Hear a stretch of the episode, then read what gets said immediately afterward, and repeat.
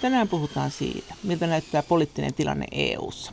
Kun talous ei vedä ja komissio on ehdottanut juuri 750 miljardin euron elvytyspakettia jaettavaksi koronasta kärsineille maille, osin vastikkeetta ja osin lainoina. Tämä pakettihan oli aika lailla samanlainen kuin mitä Saksa ja Ranska olivat jo aiemmin ehdottaneet. Lisäksi EU on tarkoitus toteuttaa hyvin kunnianhimoinen ympäristön suojeluohjelma Green Deal. Ja näistäkin asioista maiden pitäisi tehdä päätöksiä. Ja seuraavaa seitsemän vuoden budjettiakaan ei ole vielä lyöty lukkoon. Eli päätettävää on. Haastateltavana meillä on väitöskirjatutkija Johannes Lehtinen Tampereen yliopistosta, mutta miten mieltä hän on? Miten helposti EU:ssa päästään ratkomaan pitkän tähtäimen taloudellisia ja muita kysymyksiä? Ja kuinka todennäköistä on, että nyt ajaudutaan kerta kaikkiaan suureen rahariitaan, joka häiritsee tätä muuta päätöksentekoa? Väitöskirjatutkija Johannes Lehtinen. Sitä on vaikea sanoa. Mä luulen, että tässä tota, yritystä on sekä EU-instituutioilla että sitten näillä keskeisillä EU-jäsenmailla, ehkä tässä erityisesti nostaisin esiin Saksan ja Ranskan yhteistyön, niin ne varmaan pyrkii luomaan tähän kriisistä selviytymiseen sellaista pitemmänkin aikavälin näkökulmaa. Mutta totta kai niin kuin me tiedetään, niin, niin keskustelu EUn yhteisestä budjetista ja nyt keskustelu vaikkapa tästä uudesta elpymisrahastosta, niin kyllähän tässä varmasti nousee esiin myöskin tämmöisiä lyhyen aikavälin kiistoja siitä, että kuka lopulta päätyy maksamaan ja minkälaisessa muodossa tätä rahoitusta ja elvytystä toteutetaan. Mm. Eli saattaa olla, että nämä pitkän aikavälin kysymykset kaikesta huolimatta hukkuu tämmöiseen, sanotaanko lyhyen aikajänteen riitelyyn.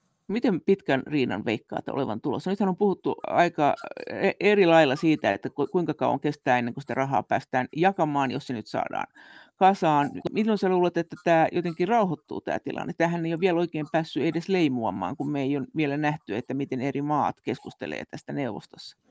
Kyllä mä luulen, että nämä perusjännitteet tässä tulee säilymään hyvin pitkän aikaa, koska nämä perusjännitteet, jotka tässä nyt me nähdään tämän koronakriisin jälkeisessä tilanteessa, niin nämähän on aika pitkälti samoja, jotka on ollut nyt tässä viimeisen kymmenen vuotta.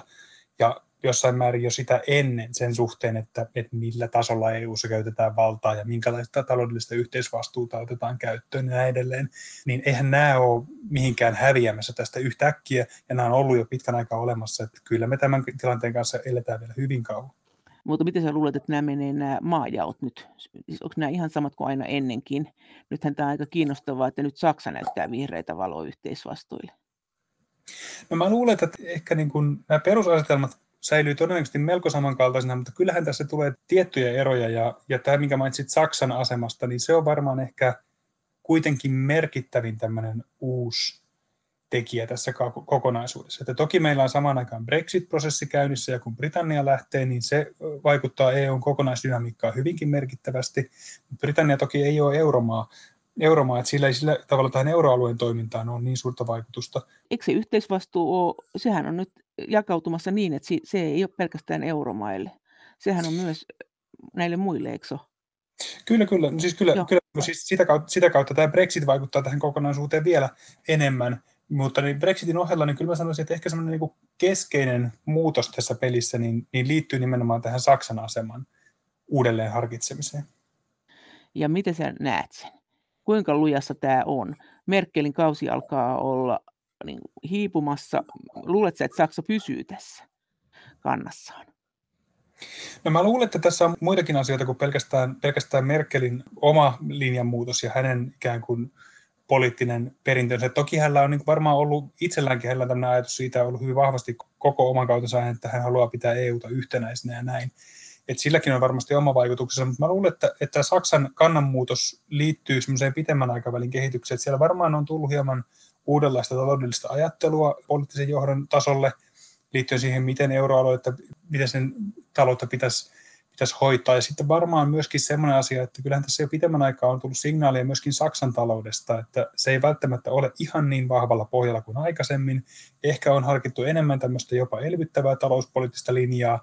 Että kyllä mä luulen, että tässä Saksan liikahtamisessa enemmän tämmöisen niin kuin yhteisvastuun suuntaan, niin siinä on kyse sekä heidän omista kansallisista intresseistään, että sitten tämmöisestä pitemmän aikavälin näkemyksestä siitä, että kyllä EU ja eurooppalainen talous toimijakseen niin vaatii myöskin jollain tasolla tämmöistä keskinäistä solidaarisuutta ja yhteisvastuuta. Mm. Me on molemmat tekijät taustalla. Mutta luuletko että se on siinä mielessä noin, että kuitenkin tuli nyt se Saksan perustuslakituomioistuimen päätös, jossa Saksan perustuslakituomioistuin ei hyväksy sitä EKPn osto-ohjelmaa semmoisena kuin se on ollut, eli EKPn kautta, eli meidän kaikkien rahojen avulla niin tuetaan myös kriisimaita, on aika väljästi tuettu. Sehän on täysin jotenkin logiikaltaan ristiriitainen tämän, että tehdäänkö tämmöinen vastikkeeton elvytyspaketti tämän ideologian kanssa. Että onhan siellä kovat jännitteet. Tietenkin voidaan sanoa, että, että perustuslakituomioistuin toimii juridiikan perusteella ja ei poliittisesti, mutta onko se sitten niin? No varmasti aina näihin tuomioistuinkin päätöksiin liittyy politiikkaa ja, ja niin kuin tulkintaa sitä kautta.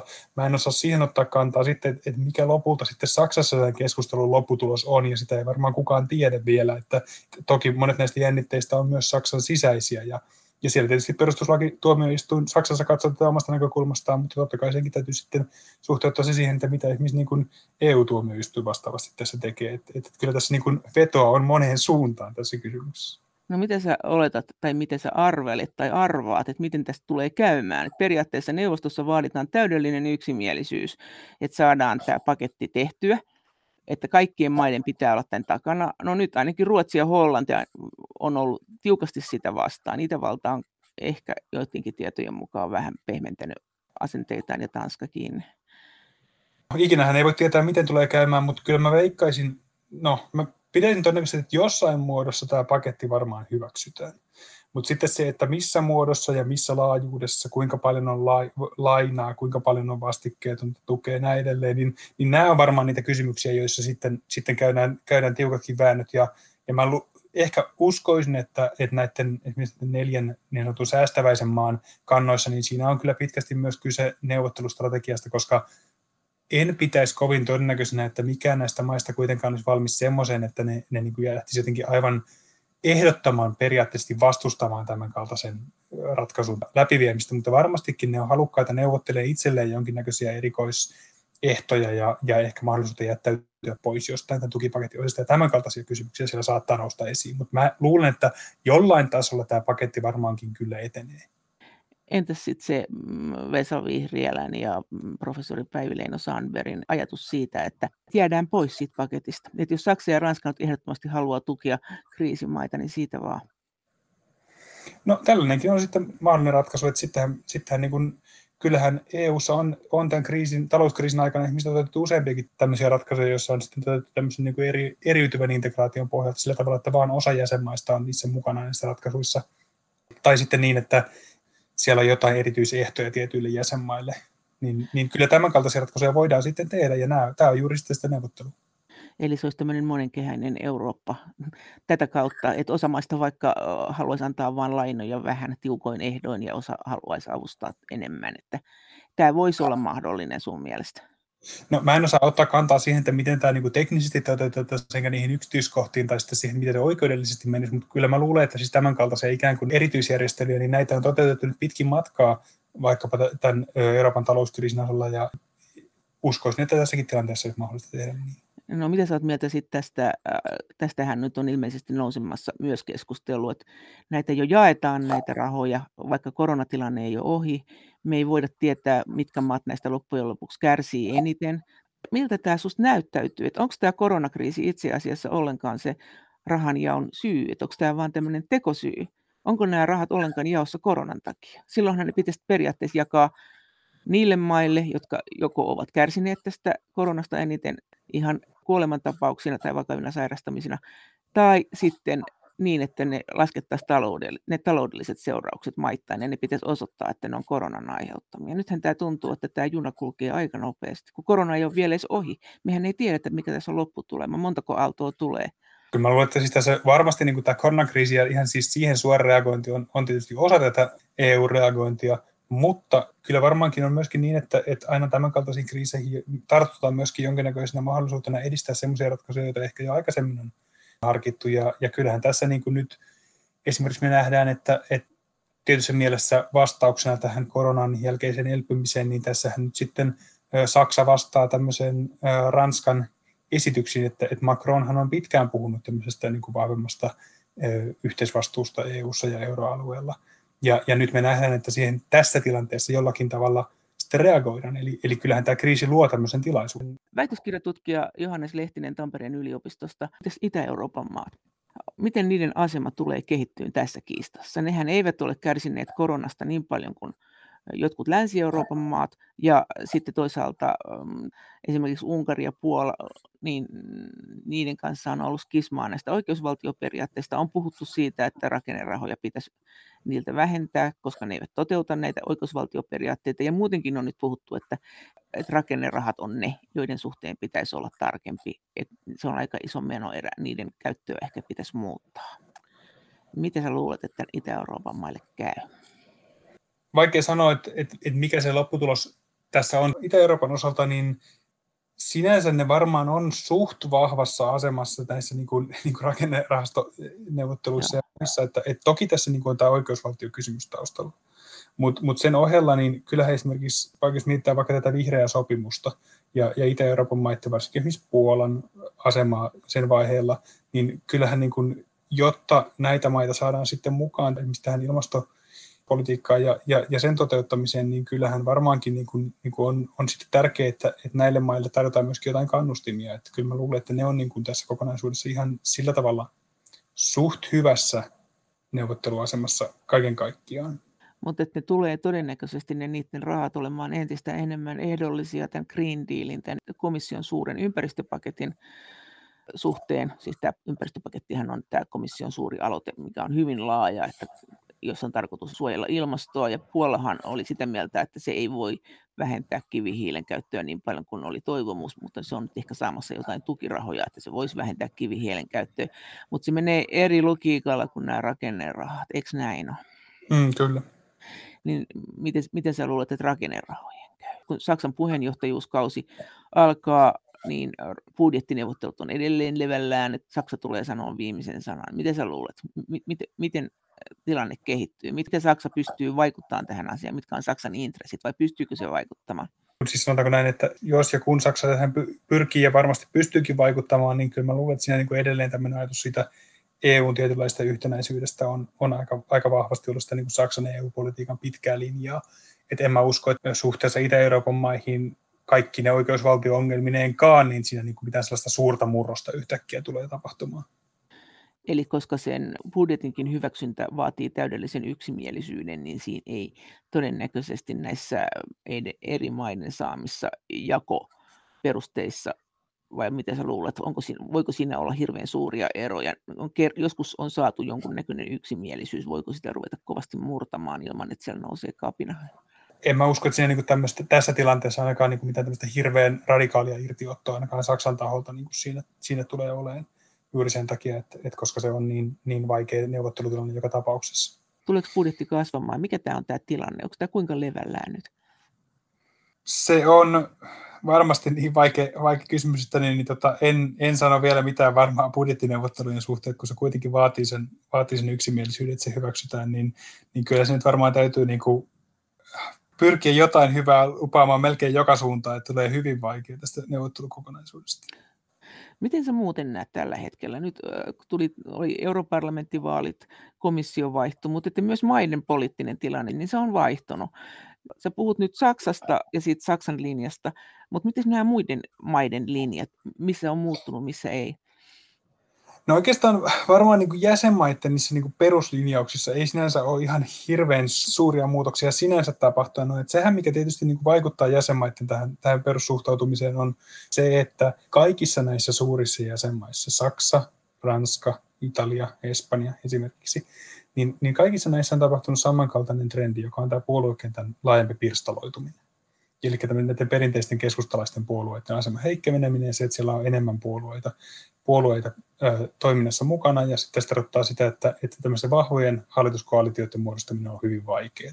Ja näiden, näiden jäsenmaiden poliittinen tilanne elää aika vahvasti. Ja tällä on taas semmoinen vaikutus, että, että on melko vaikeaa minkään näistä maista ikään kuin vahvasti sitoutua johonkin niin kuin hyvin tämmöisiin perustavanlaatuisiin muutoksiin EU-tasolla, koska se sisäpoliittinen tilanne elää niin vahvasti. Ja tämä on semmoinen perusdynamiikka, joka tässä on ollut nähtävissä jo pitemmän aikaa, ja mä luulen, että tämä jatkuu edelleen. sinänsä jos me ajatellaan sitten näiden maiden asemaa EU-ssa kokonaisuutena, niin ei siinä ole semmoista niin kuin hirveän dramaattista muutosta sen suhteen tapahtunut, että toki se nyt edelleen aika paljon menee niin, että Etelä-Euroopan maat kannattaa enemmän tämmöistä yhteisvastuullista euroaluetta, tulonsiirtoja, ähm, esimerkiksi yhteisiä lainoja euroalueella, ja vastaavasti sitten Pohjois-Euroopan maat niin, niin on tämän suhteen huomattavasti varautuneempia. Eli kyllä tämä perusdynamiikka sinänsä on niin kuin melko, melko ennallaan, ennallaan säilynyt. Että se, mikä tosiaan tässä nyt näyttäisi näiden maaryhmien välillä hieman muuttavan tätä asetelmaa, on tosiaan tämä Saksan linjan vähittäinen muutos. Ei sekään nyt niin hirveän radikaali ole, mutta kuitenkin merkittävä. Ja sitten jos ajatellaan Pohjois-Eurooppaa, ei näitä suuria jäsenmaita, mutta esimerkiksi näitä niin sanottuja entisen Han, nyt voi sanoa jo, että entisen Hansaliiton maita, niin, niin, niin siellä se, että nämä maat pyrkii pitämään tästä tota, talouskurilinjasta kiinni hyvin vahvasti, mutta eihän tämä Hansaliittokaan enää ole sellainen kuin se aikaisemmin oli. Siinähän ei enää tässä neljän säästäväisen maan ryhmässä, siinä ei ole mukana Baltian maita, siinä ei ole mukana Irlanti ja nyt siinä ei olevan mukana myöskään Suomi. Eli kyllä niin kuin sillä tavalla tämä, tämä niin kuin, niin kuin jäsenmaiden maidenkin dynamiikka jossain määrin elää, vaikka nämä perusjännit näyttää säilyvää aika samanlaista. Mutta sä oot sitä mieltä, että ne eivät, pysty, ne eivät halua ne maat ottaa vahvoja kantoja, koska ne ovat niin pirstalaisia. Mutta mihin asioihin se voisi heijastua? No se heijastuu aika paljon siihen, että, että näiden jäsenmaiden hallituksilla ei ole kauhean vahvaa neuvottelumandaattia, ne joutuu koko ajan käymään ikään kuin kahdella rintamalla tätä, tätä keskustelua. Ja silloin se tarkoittaa sitä, että, että kyllä se vaikeuttaa näitä neuvotteluja. Siellä ei, siellä ei mielellään hallitukset sitten vaikka ne haluisikin, niin ne eivät välttämättä pysty antamaan tämmöisiä niin kuin kauhean vahvoja sitoumuksia. Ja se tarkoittaa sitten sitä, mitä me on nyt tässä kriisien aikana nähty, että aika usein nämä päätökset on tämmöistä niin kuin pienimmän yhteisen nimittäin mukaista toimintaa. No tietenkin Itä-Euroopassa nyt esimerkiksi Unkari ja Puola on ihan selkeitä esimerkkejä, siellä nyt ei kyllä pirstaloitumista ilmeisesti ole kauheasti tapahtunut. No ei, siis ne on, ne on siis tämä koskee tämä pirstaloitumisdynamiikka, ehkä tämmöisiä sanotaanko vakiintuneempia puoluejärjestelmiä nimenomaan Pohjois- ja Länsi-Euroopassa, jossain määrin myös Etelä-Euroopassa, missä puoluekenttä on niin kuin ollut vakiintunut jonkun tietyn tyyppisen dynamiikan varaan aikaisemmin, ja sitten siellä on tapahtunut tätä muutosta. Itä-Euroopassahan puoluekenttä ei ole 89 vuoden jälkeen vielä ehtinyt asettua mitenkään semmoiseen niin selkeään formaattiin, vaan se on ollut aika moissa mulleruksessa koko ajan. Ja nyt sitten tässä viime aikoina niin mä nähty, että siellä on, on tietyissä maissa noussut tämmöisiä vahvoja valtapuolueita, niin kuin nyt vaikka Puolassa ja Unkarissa, että, että siellä ei niin kuin nähdä sellaista pirstaloitumista, siellä on enemmän tämmöistä, niin kuin, voisiko sanoa, mennään lähelle jo niin kuin yhden puolueen valtaa. No miten sä näet se? Mistä se voi johtua? Minkä takia tässä on tämmöinen ero idän ja lännen välillä? Mä sanoisin, että tässä on niin aika pitkälti kyse niin kuin näiden historiasta tietystikin, että, että, että tota, niin kuin sanoin, niin Länsi-Euroopassa, Länsi-Euroopassa niin, niin tota, tämä niin kuin hyvin pitkällä aikavälillä ja toisen maailmansodan jälkeen, niin sehän rakentui aika vahvasti tämmöisten, ei nyt voi sanoa kahden puoliesta, mutta ehkä kahden puolueen perheen varaan. Joissakin maissa sitten oli, oli useampiakin puolueita, toki niin vaikka Pohjoismaissa. Mutta sitten niin, niin tota, Itä-Euroopassa tietenkään ei, ei kommunismin ö, väistymisen jälkeen niin olisi, olisi vielä syntynyt sellaista poliittista kulttuuria.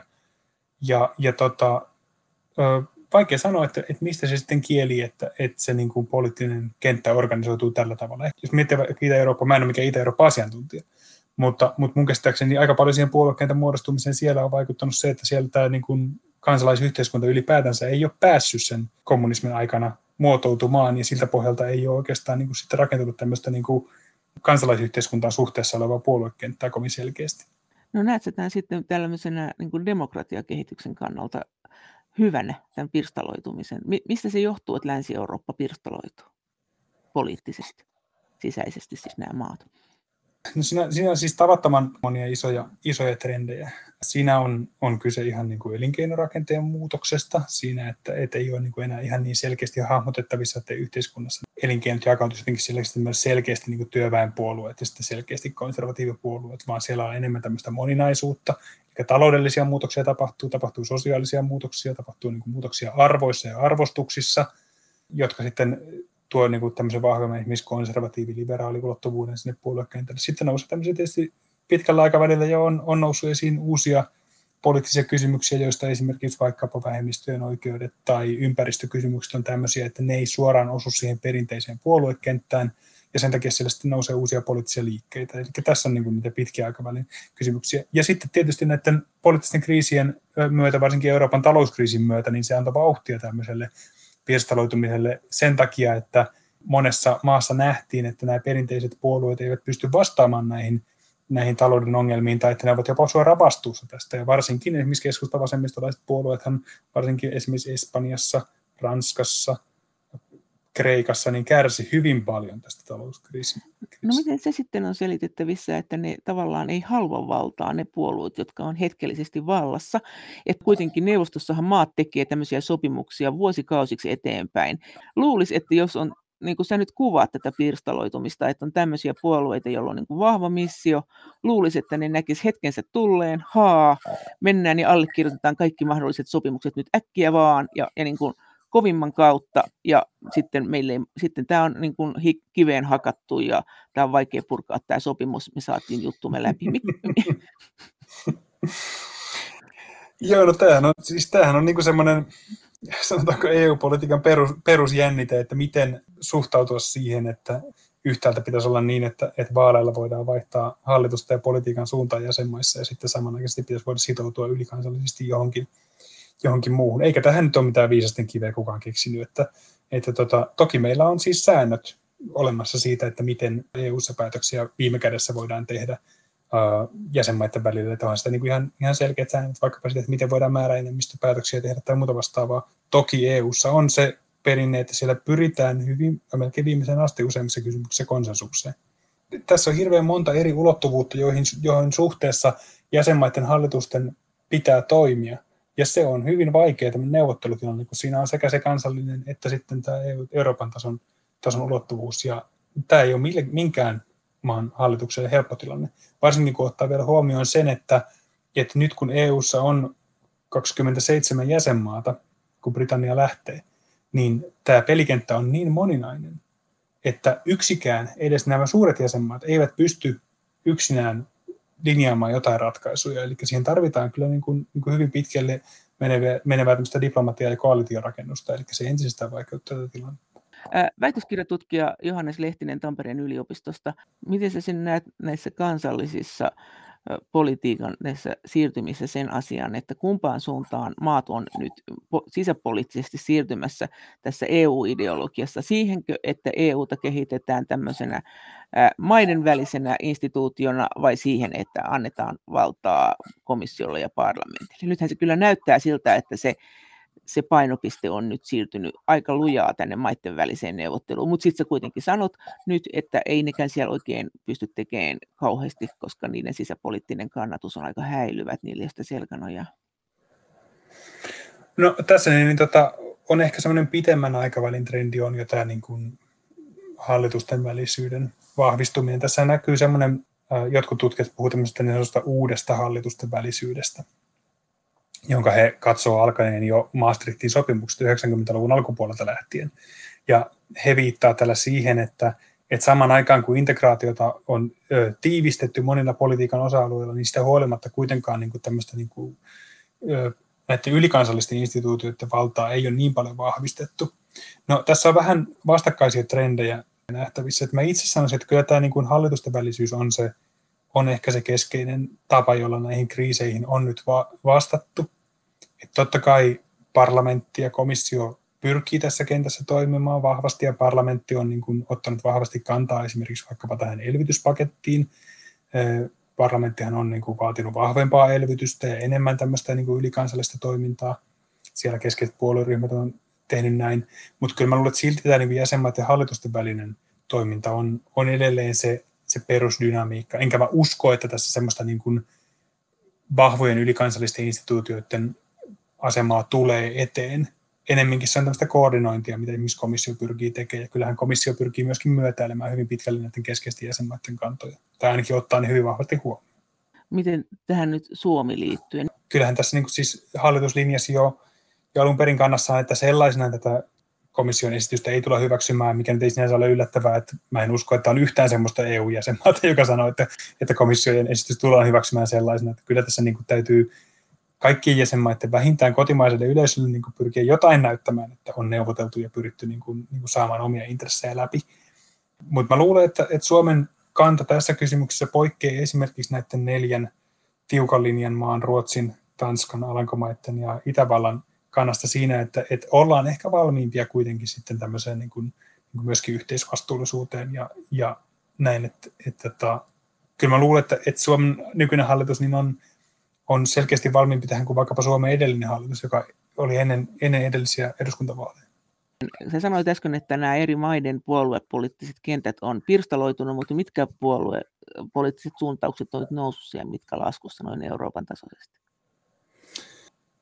Jonkinnäköisenä yleisenä trendinähän tässä kriisin aikana on pidetty sitä, että, että vallassa olevat puolueet, niin niiden kannatus jonkun verran vahvistuisi. Esimerkiksi muissa Pohjoismaissa ja Suomessa niin tähän on nähty, että, että tota, tämän kriisin aikana tämmöiset niin jo vallassa olevat puolueet, niiden kannatus vahvistuu. Missä Saksassa on käynyt näin, että Merkelin puolueen kannatus on vahvistunut, mutta mut välttämättä niin, niin tota, tämä ei ole ihan kaikkialla yhtäläistä, että et, et katsoin näitä muita isoja jäsenmaita, niin siellä ei ole tapahtunut näin.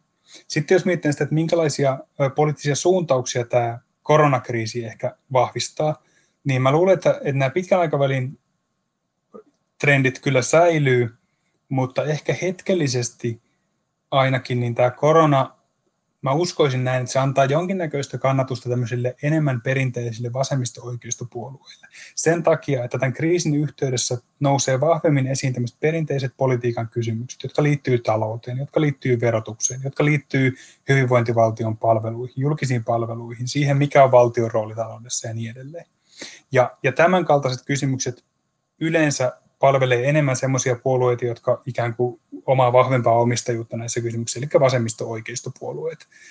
Ja, ja niin kuin tämä voisi tukea jossain määrin näiden perinteisten puolueiden kannatusta, ainakin hieman. En osaa sitten sanoa, kuinka pitkän, pitkän aikavälin juttu tämä on. Ja vastaavasti sitten tämmöiset puolueet, jotka liittyy enemmän tämmöisiin niin kuin uusiin poliittisiin, tai en enää uusia ole, mutta siis uusi, uudempiin poliittisiin kysymyksiin, kuten ilmastopolitiikkaan tai identiteettipolitiikkaan, maahanmuuttoon, niin näiden puolueiden on hieman vaikeampi profiloitua tämmöisissä talouspolitiikan ja hyvinvointivaltion kysymyksissä.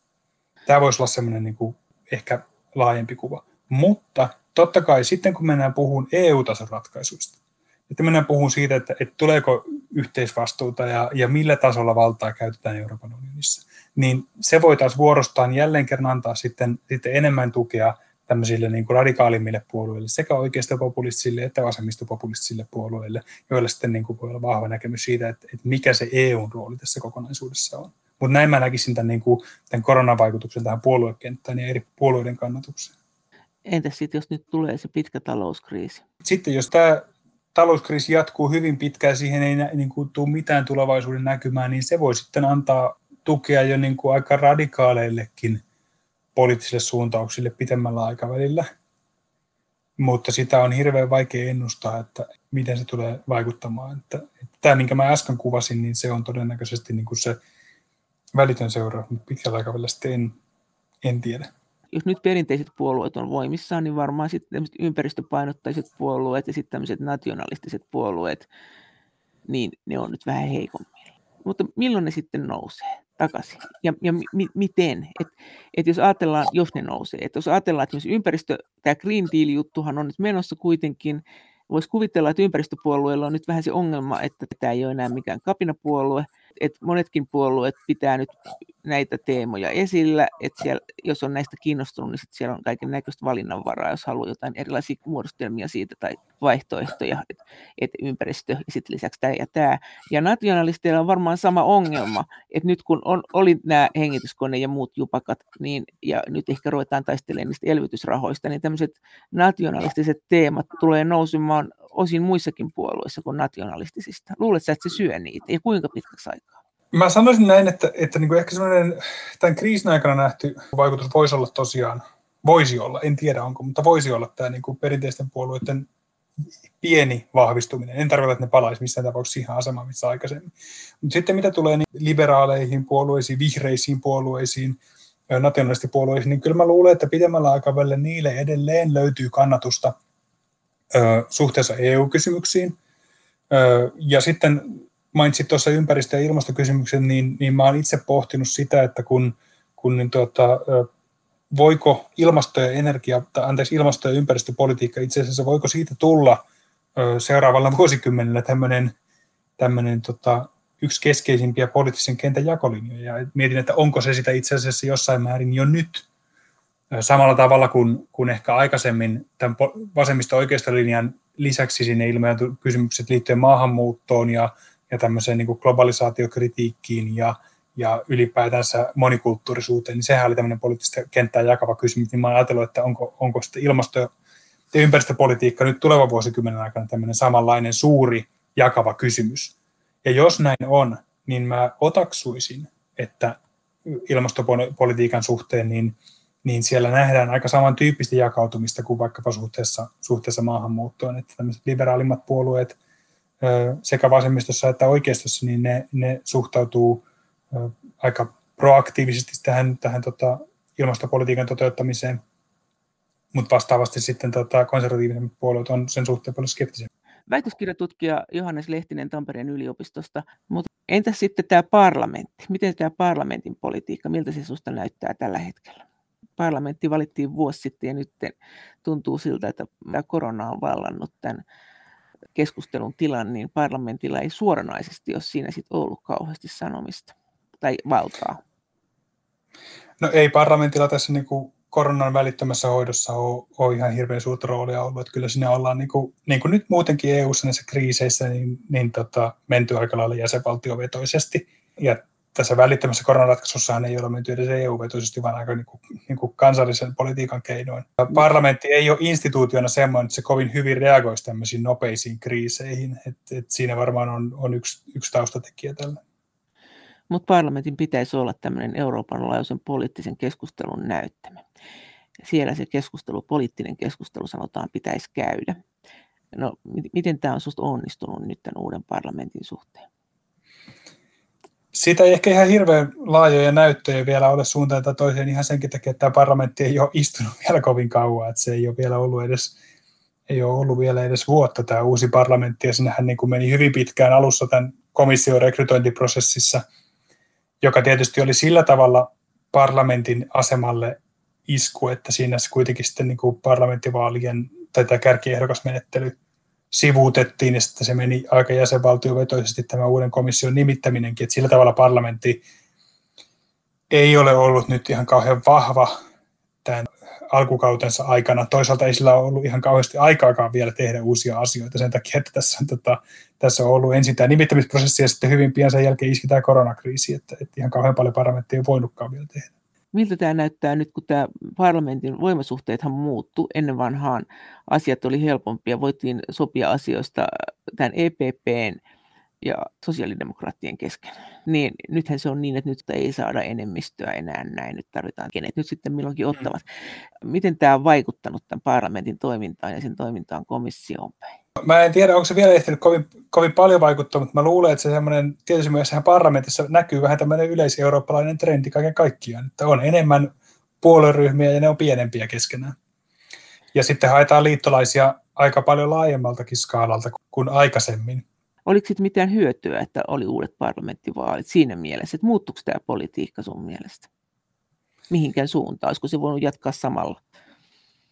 Uh, en tiedä, voinko sanoa, että onko, onko vaalituloksesta hyötyä niin kuin, niin kuin tuota, suuntaan tai toisen, riippuu varmaan keltä kysyy, mutta ehkä se nyt niin kuin sillä tavalla voi ajatella, että kun se heijastelee tätä yleiseurooppalaista kehitystä, niin, niin tietysti se on ehkä ihan hyvä asia, että se näkyy sitten parlamentissakin jolloin sitten ne voisi ajatella, että, että jossain määrin, jos, siellä, jos ja kun siellä asioista päätetään ja koalitioita syntyy, niin ehkä ne koalitiot on sitten jollain tavalla samankaltaisia, mitä muuallakin Euroopassa. Et mä luulen, että siellä esimerkiksi vaikka jossain ilmasto- ja ihmisoikeuskysymyksissä, niin siellä varmaan liberaalit ja vihreät ja vasemmisto löytää toisiaan sitten jossain talouskysymyksissä saattaa olla, että missä liberaalit ja EPP saattaa olla samoin linjoilla, mutta, mutta sehän siellä tietysti on, että kun mikään ryhmä ei ole täysin hallitsevassa asemassa, niin, niin te koalitioita täytyy rakentaa ja voi olla, että se myös parlamentissa vaikeuttaa sitä päätöksentekoa ihan samalla tavalla kuin miten, miten tämä pirstaloituminen vaikeuttaa sitä jäsenmaissa. Mutta entäs tämä nationalistiset puolueet? Niillehän kävi nyt jälleen niin, että ne tavallaan pelattiin ulos. Ne ei saanut niitä semmoisia hyviä paikkoja siellä parlamentissa, näitä, näitä, näitä superhyviä esittelijän paikkoja tai valiokuntien mm. puheenjohtajien paikkoja. jotka ennen vanhaan jaettiin siten, että puolueryhmät sai kukin oman osuutensa. Ne jyvitettiin sen mukaan, että paljonko teillä on jäseniä, että saatte nämä paikat. Miten sen näette? Mä luulen, että se ei välttämättä näitä nationalistisia puolueita, heidän toimijoitaan sinänsä niin paljon haittaa, että, että tota, näille puolueille monesti niin parlamentti ei välttämättä, toki tässä on eroja näiden puolueiden välillä, mutta parlament, Euroopan parlamentti näille puolueille välttämättä ole sellainen paikka, missä ne hirveän aktiivisesti ajaisivat jotain tiettyä agendaa, vaan enemmänkin se voi olla se paikka, jossa pyritään torjumaan tiettyjä aloitteita, ja sitten toisekseen se on myöskin paikka, joka on, antaa julkisen foorumin tuoda omia asioita esille Euroopassa ja myöskin näyttäytyä kotimaan politiikassa ja saada myöskin ihan siis konkreettisella tasolla puolueille resursseja toimia myöskin kotimaan politiikassa. Että, että nämä nationalistipuolueet, niin, niin niillä ei välttämättä ole sillä, että niillä on joku suuri ajatus, minkä he haluavat vielä läpi Euroopan parlamentissa, vaan enemmänkin torjua sellaisia ehdotuksia, joita he vastustaa, ja sitten vastaavasti kansallisessa politiikassa niin käyttää tätä Euroopan parlamenttia semmoisena omana foorumina. Mutta olisiko niille, kun sä oot tutkinut tätä politiikkaa ja myös demokratiaa, niin olisiko niille kuitenkin demokraattisesti kuulunut se oikeus tehdä sitä politiikkaa, mitä he haluaa, samalla lailla kuin muutkin. Että jos heidän missionsa on se, että he vastustaa monia EUn vallankäytön muotoja, niin heitä on kuitenkin äänestetty ihan näillä teemoilla mennyt, että nationalismi kunniaan ja sen valtiot päättävät itse.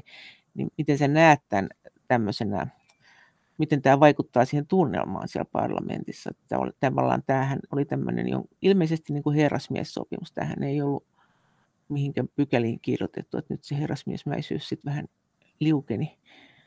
Mm. No tämä on vaikea kysymys. Kyllä mä sanoisin niin, että tietyssä mielessä niin eihän sen poliittisen kannan sinänsä pitäisi vielä rajata ainakaan ketään niin kuin lähtökohtaisesti päätöksenteon ulkopuolelle tai näiden asemien ulkopuolelle, että siinä mielessä kyllä tietysti vaalien tulosta niin kuin pitäisi myös kunnioittaa. Väitöskirjatutkija Johannes Lehtinen Tampereen yliopistosta. Entäs tämä komissio kyllä. sitten? Miten sä näet tämän komission työskentely? Miten se on lähtenyt alkuun? No sillähän oli kaiken kaikkiaan aika vaikea alku sen takia, että, että, että tota, tämä nimitysprosessi oli, oli vaikea ja se kesti pitkään ja kyllähän siinä komission nimitysprosessissa sitten niin, niin von der Leyen joutui aika lailla todistelemaan sitä omaa uskottavuuttaan parlamentille. Ja, ja tässä oli tietysti niin semmoinen, Euroopan parlamenttihan tietysti vähän näpäytti tästä sitten tätä von der Leyeniakin, että hänet valittiin tota, tällä tavalla tämä kärkiehdokasmenettely sivuuttamalla häntä hiilostettiin aika mm. paljon, siis tässä niin kuin, niin kuin tietysti kaikkia komissaareja, mutta ehkä erityisesti häntä.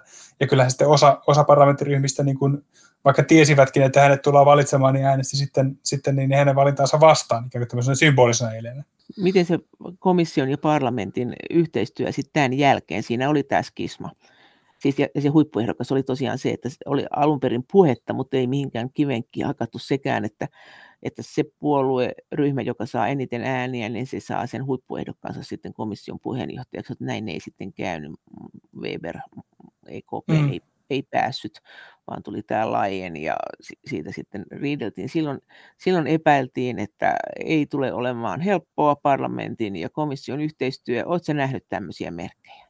En mä tiedä, onko siitä vielä mitään niin kuin hirveän suuria, suuria merkkejä. Varmaankin tässä on se, että että jollain tavalla nyt sitten komissiokin pyrkii ikään kuin osoittamaan olevansa niin kuin tämän parlamentin luottamuksen arvoinen ja, ja tota, tota, tota, siellähän on, on hyvin kunnianhimoinen tämä komission työohjelma ja siitä kertoo esimerkiksi että tämä, vaikkapa tämä vihreä sopimus Green Deal, niin sehän hyvin nopeassa aikavälissä tuotiin esille. Mutta mä en osaa ottaa kantaa siihen, että onko tätä niin komission ja parlamentin välisistä suhteista, onko siellä jotain tämmöistä niin erityistä hiertoa, hiertämystä nyt sitten niin tässä kohtaa onko tämän Brexitin jälkeen Saksan ja Ranskan valta lisääntynyt komissiossa, kun kuitenkin tämä Saksan ja Ranskan ideoima elvytyspaketti, niin sehän oli kuitenkin vahvasti sukua tälle komission elvytyspaketille. Kyllä mä sanoisin näin, että, että kyllä niin komissio varmaankin niin aika vahvasti pyrkii siihen, että sen esitykset ovat sellaisia, että ne ainakin näille kahdelle jäsenmaalle ovat mieluisia. Pelkääkö se komission nöyryytyksiä? Miten paha isku se on, jos parlamentti tai, tai neuvosto sanoo ei komission ehdotukselle. Nykyään sanotaan, että nämä komission aloitteet on hyvin pedattuja niin, että sitä eitä ei tule.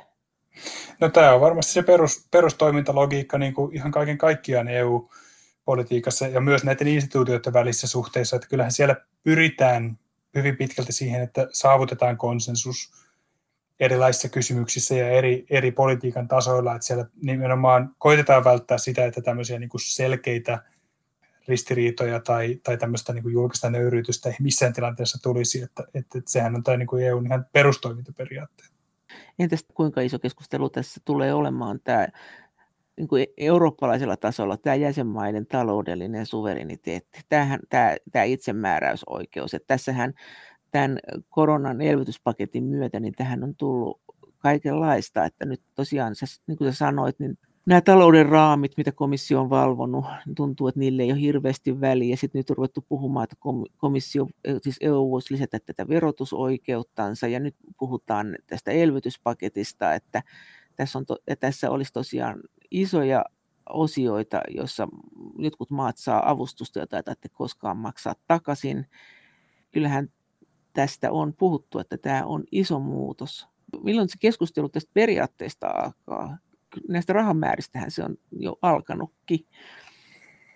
Niin, sitä olisi syytä käydä, niin kuin olisi varmaan ollut syytä käydä jo paljon aikaisemmin näitä keskeisiä periaatteellisia kysymyksiä, koska nythän se tilanne on, on se, että tässä vaan niin kuin reagoidaan eteen tuleviin tilanteisiin jotenkin. Ja oikeastaan sitä niin kuin periaatteellista keskustelua ei, ei ole oikein ehditty sen enempää jäsenmaissa kuin muuten Euroopan tasollakaan varsinaisesti käydä. Että kyllähän tätä aloitetta tämmöisestä niin kuin EU-tason ikään kuin laajasta keskustelusta, niin sitä on pidetty esillä, että tehtäisiin tämmöinen niin kuin kansalaiskeskustelu koko Euroopan tasolla EUn tulevaisuudesta. Mut, mutta tällä hetkellä se on vain tämmöistä akuuttia kriisihallintaa ollut oikeastaan koko ajan. Mutta kenen, kenen sitä keskustelua näistä periaatteista pitäisi käydä? Ehkä mä demokratiatutkijana sanoisin näin, että kyllähän se niin olisi erityisen tärkeää, että se keskustelu niin kuin ylipäätänsä Euroopan integraation mielekkyydestä ja näistä isoista kysymyksistä, jotka liittyy siihen, että millä tasolla valtaa käytetään ja, ja millä tavalla talouspoliittista valtaa esimerkiksi käytetään, niin, niin kyllä kansalaisten pitäisi voida osallistua siihen laajemmin. Se, kun kansalaiset voisivat jollain tavalla osallistua siihen, niin se edellyttäisi sitä, että siinä keskustelua käytäisiin vaaleissa, sekä kansallisissa että Euroopan parlamenttivaaleissa. Sitten toinen semmoinen keskeinen foorumi, minkä mä itse mielelläni näkisin vahvemmin siinä on, on tietysti myös kansalliset parlamentit ja tietysti sitten se, että kansallinen media uutisoisi näistä parlamentissa käytävistä tämmöistä niin kuin, ei pelkästään ajankohtaisista jostain spesifeistä EU-kysymyksistä, vaan myöskin tämmöistä niin kuin isoista periaatteellisista kysymyksistä liittyen Euroopan integraatioon. Niin siellä olisi semmoinen niin julkisen keskustelun foorumi, jota voisi hyödyntää paljon enemmän koska näissä Euroopan tason keskusteluissa on vähän se ongelma, että ne ei oikein välity sinne kansalaisille, että niitä, ne on hyvin eliittivetoisia ja sitä kautta niin kuin tavallisten kansalaisten on aika vaikea niitä seurata. Mutta onko niitä olemassakaan? Onko esimerkiksi olemassa tätä keskustelua, tämmöistä Euroopan tasoista keskustelua, edes niin sanotun eliitin keskustelua tästä taloudellisesta suvereniteetista, siis semmoista keskustelua, ettei vain jupista jossain brysseliläisessä kalaravintolassa, vaan, vaan ihan oikeasti puhutaan siitä. No onhan sitten niin kuin, siis, siis sillä, että meillä on tiettyjä niin kuin, meidän poliittinen taloudellinen eliitti, niin se on aika, aika vahvasti ylikansallista ja heillä on niin kuin keskenään kontakteja, siis, siis ei pelkästään poliitikoilla ja, ja puoluetoimijoilla. Mutta, mutta se iso ongelma on nimenomaan se, että, että kuinka paljon tästä kaikesta välittyy sitten niin kuin kansalaisille siellä ruohonjuuritasolle.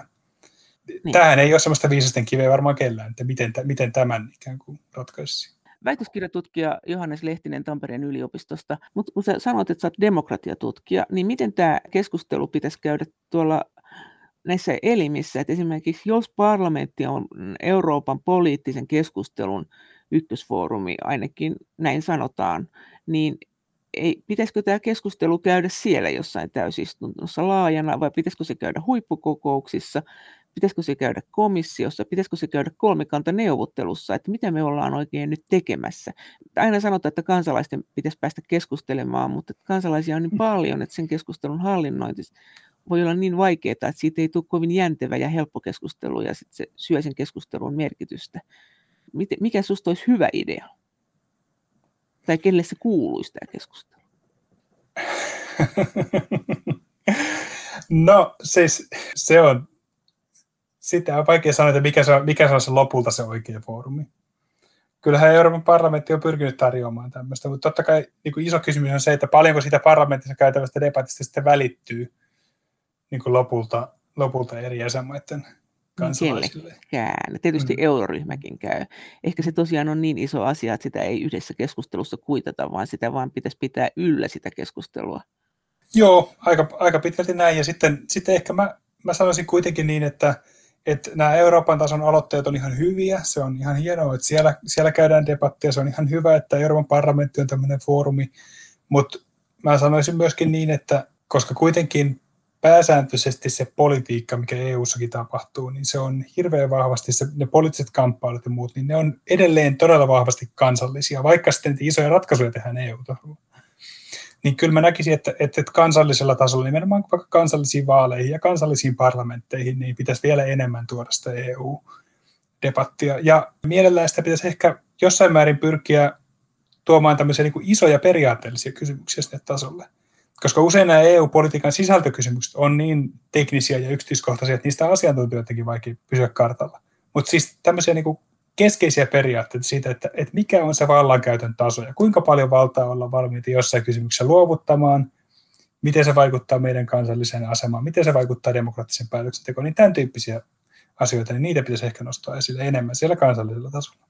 No mitä sä tekisit sille näin demokratian kannalta sille keskustelulle muuten, että senhän on, on nyt se ongelma, että me tavallaan tiedetään nämä abstraktit käsitteet, mm. että et, et, Eurooppa on ä, rauhanprojekti, yhteisö, haluamme, emme halua olla impivaaralaisia, sanoo yksi porukka. Sitten toinen porukka sanoo, että ei kyllä me, meidän esi-isämme eivät ole taistelleet sen takia, että kaikki valta viedään Brysseliin. Tämä, keskustelu on olemassa. Sitten on olemassa se detaljikeskustelu. Mutta mikä, mikä se on se tarkka asia, minkä sä haluaisit, että keskustellaan? Tämä ensin mainittuhan on sellainen, että sitä vielä yleisö jaksaa jonkun verran kuunnella, mutta alkaa olla ehkä vähän väsynyt näihin argumentteihin. Mitä tarkoitat, että mikä olisi tarkka asia? Niin, että miten sitä sitten pitäisi käydä. Sä sanoit, että pitäisi käydä periaatetasolla, mutta ei detaljitasolla. Mutta että mehän ollaan kuultu tätä niin sanottua periaatteellista keskustelua. Kyllä, mutta se toistaa itseänsä. Mm. Kukaan ei tavallaan kuuntele, kaikki haluaa sanoa. Nyt sä kysyt sen verran vaikeaa, että mä en tiedä, osaanko mä vastata tuohon kysymykseen siis niin kuin, niin kuin sillä, että, että, että, että tavallaan mikä se pitäisi olla niin kuin sisällöltään. Mm, ehkä tota voisi lähestyä sellaisesta näkökulmasta, että kuitenkin politiikassa aina on kyse priorisoinnista. Siis myöskin asialistalla, siis priorisoinnit siitä, että mitkä kysymykset on tärkeimpiä ja mitkä vähemmän tärkeitä. Ja tämä voisi olla ehkä semmoista asioita, joita voisi tuoda vahvemmin. Esimerkiksi jotain esimerkkinä ihan konkreettisesti vaikkapa Suomessa, niin meillähän on ollut jonkin verran eduskunnan täysistunnoissa puhetta tämmöistä niin kuin EU, Suomen EU-strategiasta. Ja ne strategiathan ei ole ollut kovin strategisia, ne on ollut enemmänkin tämmöisiä, sanotaanko, että siellä on ollut jotain painopistealoja, mutta sitten siellä on niin kuin ollut valtava lista erilaisia toimenpiteitä, että mitä kaikkea hyvää ja kaunista edistetään ja tehdään. Niin se, mikä olisi ehkä keskeistä, olisi se, että, että nostettaisiin niin muutamia semmoisia niin selkeitä poliittisia kysymyksiä, jotka liittyy vaikka nyt sitten euroalueen talouteen tai ilmastonmuutokseen esimerkiksi. Ja sanottaisiin, että nämä on nyt niitä keskeisiä asioita, puhutaan näistä, eikä puhuta kaikesta mahdollisesta, mikä niin kuin Euroopan unioniin liittyy, koska sitä politiikan asialistalle ei vaan mahdu ihan niin kuin loputonta määrää asioita. Luuletko että sit no bailoutista, että toinen maa ei saa maksaa toisen velkoja, niin tullaanko siitä luopumaan? Miltä tämä tilanne nyt näyttää? Siis tämähän on tämä suuri kysymys. Tämähän oli näitä, näitä sääntöjä, joista ei saanut poiketa. No, sitähän on tulkittu uudelleen koko ajan, että et, et en mä tiedä, tuleeko semmoista hetkeä, jossa, jossa jotenkin niin kuin suurella rinta edellä julistetaan, että nyt sitten no, no bailout-periaate hylätään. Että ei varmaan semmoista siitä asiasta niin rumpua lyödä, mutta koko ajan sitä on ikään kuin sen suhteen ollaan oltu joustavia tai luovia ja, ja niin ollaan varmasti jatkossa edelleen. Oletatko että tämä tulee jatkumaan? Siis että koko ajan, kun näitä tullaan nyt sitten jatkossakin näitä yhteisvastuita lisäämään ja lisäämään. Tämä ei ollut tässä, että kun tämän sai tämän, tämän hanan auki. No, jos nyt ajatellaan, että kuinka suuri taloudellinen taantuma tässä on edessä, niin kyllä mä luulen, että se on, on jossain määrin pakko. Että niitä tulee toimia. ja tulee. Mutta kuka sitten on et, enää et, maksaja? Sitä varmaan mietitään sitten, sitten niin kuin tota, ko- kova, sitä varmaan mietitään nyt tässä sitten, niin kuin, että, että miten tämä kaikki rahoitetaan ja, ja näin edelleen, mutta, mutta kyllä mä näkisin, että, että tämmöisiä niin kuin uusia, enemmän ja vähemmän luovia ratkaisuja niin, niin tulee myös jatkossa. Että kyllä tämä tilanne vähän sitä vaatii ja tietysti mielessä niin kuin olosuhteet myös pakottaa siihen, että, että, että voidaan toistella tämmöisiä lausumia, että pitäisi palata näihin periaatteisiin ja pitää vaan pitää kiinni periaatteista ja säännöt on sääntöjä, mutta jos nyt niin kuin olosuhteet ei salli sitä, että niistä voidaan pitää kiinni tämän talouden suhteen, niin, niin, niin sitten, sitten niistä ehkä täytyy vain joustaa. Et, et suuren talouskriisin keskellä, joka ehkä on tulossa, tai tämmöisen hitaan kasvun ajan, mm. jolloin maiden taloudet on kuralla, niin ruvetaan sitten vielä siitä rahasta antamaan EUn yhteiseen käyttöön rahaa. Ei se välttämättä ole läpihuutojuttu.